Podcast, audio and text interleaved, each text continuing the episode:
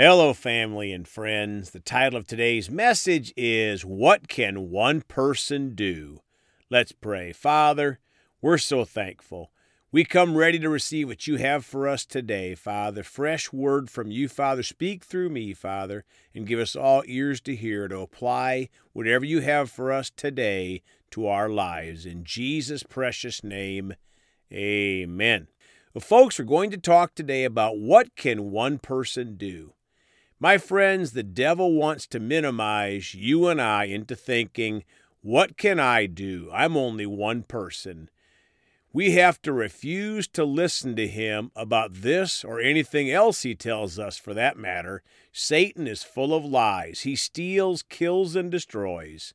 The Holy Spirit and the Word of God are trying to show us how important we can be just one person who obeys the Father and of course, God is no respecter of person. When we refer to a man doing something special, it applies equally to a woman, of course. Let's start out today talking about the greatest example of what one man could do. His name is Jesus. He was all man and all God. Let's start today in Hebrews 4:15 in the Amplified Bible.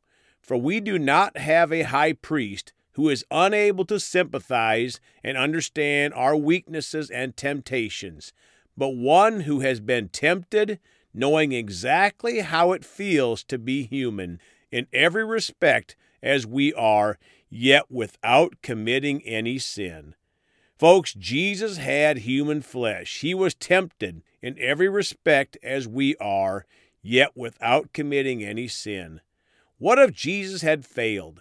What if he had said to the Father, This is just too hard? These people are wicked. They talk bad about me, they spit on me, they hate me, and you want me to die on the cross for them? No, Jesus did the will of the Father, not his own will. But don't forget, he was tempted to sin just like us. But praise God, he lived a sin free life and died on the cross to pay the price for our sins. That is what one person can do. Now let's read Genesis 6, verses 7 and 8 in the Amplified. So the Lord said, I will destroy, annihilate mankind, whom I have created from the surface of the earth, not only man, but the animals and the crawling things and the birds of the air, because it deeply grieves me to see mankind sin, and I regret that I have made them. 8 But Noah found favor and grace in the eyes of the Lord. My friends, there is no better example than Jesus of what one person can do. But what about Noah? You or I or anybody would not be here today if it wasn't for Noah. Think about that for a minute. Because the sin of mankind deeply grieved him, God was going to annihilate mankind and all the animals on the earth. But Noah found favor and grace in the eyes of the Lord. So maybe you say you can't compete with Jesus, and yeah, none of us can do that. But what about Noah? He was just an ordinary man who loved God and served him. Genesis 17 in the Amplified Bible, Abraham and the covenant of circumcision. One, when Abram was 99 years old, the Lord appeared to him and said, I am God Almighty. Walk habitually before me with integrity, knowing that you are always in my presence, and be blameless and complete in obedience to me. Two, I will establish my covenant, everlasting promise between me and you, and I will multiply you exceedingly through your descendants. 3. Then Abram fell on his face in worship, and God spoke with him, saying, 4. As for me, behold, my covenant is with you, and as a result you shall be the father of many nations. Now, verse 9. Further, God said to Abraham, As for you, your part of the agreement, you shall keep and faithfully obey the terms of my covenant, you and your descendants after you throughout their generations. Folks, what would the Bible be like without Abraham, the father of a multitude, the father of many nations? He believed God for a baby at 99 years old. We have the old covenant promises, the blessings because of Abraham, And then we have the new covenant promises, the better promises, because of Jesus, praise God. Now Acts 13:22 in the New King James Bible. And when he had removed him, he raised up for them David as king, to whom he also gave testimony and said, I have found David, the son of Jesse, a man after my own heart, who will do all my will. My friends, what about one man, King David, who was a man after God's own heart, who did God's will, and the fact that he wasn't perfect is an encouragement to us all. Joshua 2, verses 1 and 2 in the Amplified Bible. Rahab shelters spies. 1. Joshua the son of Nun sent two men as scouts secretly from Shittim, saying, Go view the land, especially Jericho, the walled city. So they went and came to the house of a prostitute named Rahab and lodged there. 2. Now the king of Jericho was told, Behold, men from the sons of Israel have come here tonight to spy and search out the land. Folks, what an amazing example in the prostitute Rahab. She lodged the spies and protected them and helped them. A great example of God's mercy for people living in sin. Hebrews 11:31 in the Amplified Bible. By faith Rahab the prostitute was not destroyed along with those who were disobedient because she had welcomed the spies sent by the sons of Israel in peace. My friends, Rahab the prostitute was not destroyed with the rest because she welcomed the Israel spies. Now, Luke chapter 1 in the Amplified Bible, verse 35 Then the angel replied to her, The Holy Spirit will come upon you, and the power of the Most High will overshadow you like a cloud. For that reason, the holy, pure, sinless Christ shall be called the Son of God. Verse 37 For with God nothing is or ever shall be impossible. 38 Then Mary said, Behold, I am the servant of the Lord.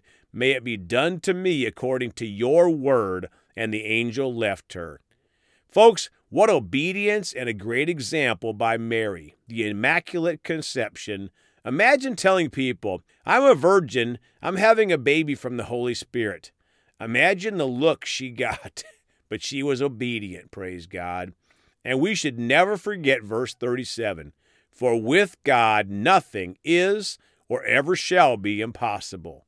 Never minimize what God can do through just your life, all by yourself. Nothing is impossible for God. Acts 9 verses 1 through 4 in the New King James. Then Saul, still breathing threats and murder against the disciples of the Lord, went to the high priest and asked letters from him to the synagogues of Damascus, so that if he found any who were of the way, whether men or women, he might bring them bound to Jerusalem. Three, as he journeyed, he came near Damascus, and suddenly a light shone around him from heaven. Four, then he fell to the ground and heard a voice saying to him, Saul, Saul, why are you persecuting me? My friends, God reached Saul while he was still breathing threats and murder against the disciples of the Lord. 1 Timothy chapter 1 in the New King James, verse 1 Paul, an apostle of Jesus Christ, by the commandment of God our Savior, and the Lord Jesus Christ our hope. Verse 13 Although I was formerly a blasphemer, a persecutor, an insolent man, but I obtained mercy because I did it ignorantly in unbelief. 14 And the grace of our Lord was exceedingly abundant with faith and love which are in Christ Jesus. 15. This is a faithful saying and worthy of all acceptance that Christ came into the world to save sinners, of whom I am chief.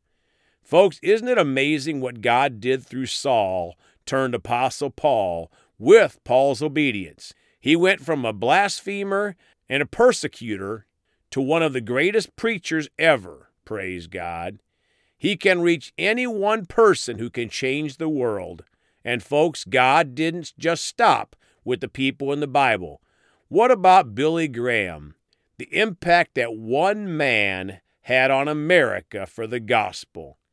And what about Dr. Martin Luther King and how he impacted discrimination by using love to change things. So many in the world today try to use hatred and complaining to try to change things. But one man, Dr. Martin Luther King, changed things through love. You too can change the world around you. God can do so if we just let Him and listen to Him. Are you doing what God wants you to do? If not, it is never too late. Look how bad Saul treated Christians and then he got saved. Look how Rahab went from a prostitute to a follower of God. Don't look at your past and your present. Look at your future with what God has for you to do to be a bright light in these last of the last days. Praise God.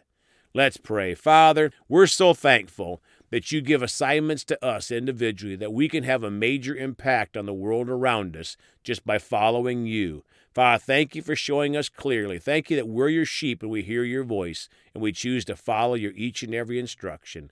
We thank you for it in the precious name of Jesus. Amen. Well, folks, you can contact us at 812 449 8147. We love you all. Please go talk to someone about Jesus today. And remember, Jesus thought about you on the cross at Calvary.